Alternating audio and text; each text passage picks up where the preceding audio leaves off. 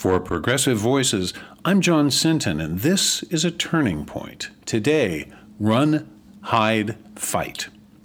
Let's just begin to frame the issue of gun safety with the known facts. First, there are more guns than people in the United States. Next, the Michigan State University killings brought the total number of 2023 mass killings employing firearms, that's two or more victims, to 67 as of this writing, but don't hold me to that number. It will have increased by the time you hear this, since there's at least one incident a day that involves the killing of more than two people. This is the only country in the world where this happens, and yet the powers that be, exclusively on the right, insist that there is nothing that anyone can do. We appear to be locked in what California Governor Gavin Newsom called a suicide pact with the Second Amendment. And I know that there are many people out there who hate him and discount anything he says.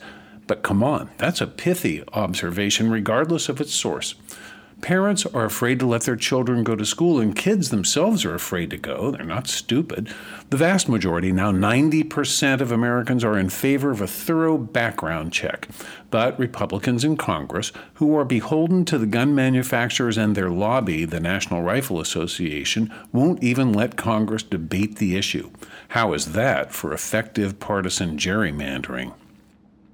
So this is not a both sides do it problem. This deadly, tragic mess lies bleeding at the feet of the Republican Party, exclusively.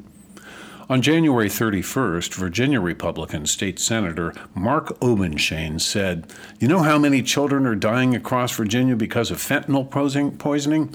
A heck of a lot more than are dying at the hands of guns." Well, that is, according to the independent fact checker PolitiFact, a pants-on-fire lie. Eugene Robinson is an opinion writer and the associate editor of the Washington Post. He wrote, "Right now, we have one center-left party, that's the Democrats, and one flaming hot mess of ego, resentment, and paranoia," unquote. Readers here know that I'm no fan of false equivalences. I know both sides do it is sometimes true, but objectively false here. It is only Republicans from state houses to the Capitol in D.C. who are saying that we can't pass the universal background checks that 90% of us want, that we can't pass the red flag laws that 80% of us want, and that we can't pass legislation keeping weapons of war out of the hands of 18-year-olds, let alone the total ban on assault rifles that 60% of Americans want. One of their classic dodges is the idea that right after a mass shooting is not the time to talk about mass shootings. That's the time to grieve and not politicize. The obvious problem with that is that when there is a mass shooting every day, it's never the appropriate time to talk about mass shootings. Ooh, how convenient. There's some very sick logic to that non-approach. You know, it's now 10 years since Sandy Hook Elementary School, where 26 first graders, teachers, and staffers were slaughtered, and 5 years since Parkland, Florida's Marjorie Stoneman Douglas High School was the site of 17 murders. And of course, it's not just schools or grocery stores or big box retailers, shopping malls, or nightclubs. As Riverside, California learned, even the office party isn't safe anymore. It's not as if the Republican Party hit the zenith of nincompoopery and is on its way back from its trip to Crazy Town. No, in fact, the inmates now run the asylum because Kevin McCarthy, the new Speaker of the House, needed her so he could gain power. Marjorie Taylor Greene, she of the Jewish space lasers and election conspiracy fantasies, is the second most powerful Republican in Congress.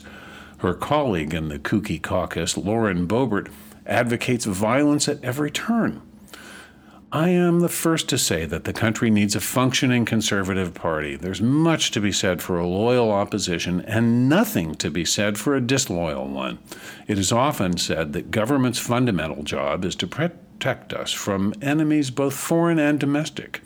But that task has fallen to only one party, the one that's protecting Social Security, Medicare, Medicaid, health care, books, public education, and women's reproductive rights. Because the founders could not possibly have known that the muskets of their day would evolve into the assault rifles of ours, I personally favor rewriting the Second Amendment, but I know that's a non-starter. So this is our new normal, but there's nothing normal about it. If you are a Republican, I hope you hate this essay, not because a liberal wrote it, but because you recognize in it the party that has left you behind. We are begging you, Republicans, please do something. For Progressive Voices, I'm John Sinton. Progressive Voices' John Sinton has written a continuing series called A Turning Point that touches on politics, culture, and media. You can hear the short essays in the on-demand section of progressivevoices.com and on the PV app. The Progressive Voices audience has grown to nearly 1 million regular listeners. Unfortunately, so have our operational costs. We feel it's important to protect the very limited commercial nature of the stream, so to keep up with these costs, we need your financial help. If you want to continue enjoying great shows like Randy Rhodes, Stephanie Miller, Tom Hartman, Leslie Marshall, and so many others on the free mobile Progressive Voices platform, please go to progressivevoices.com and press the donate button right now.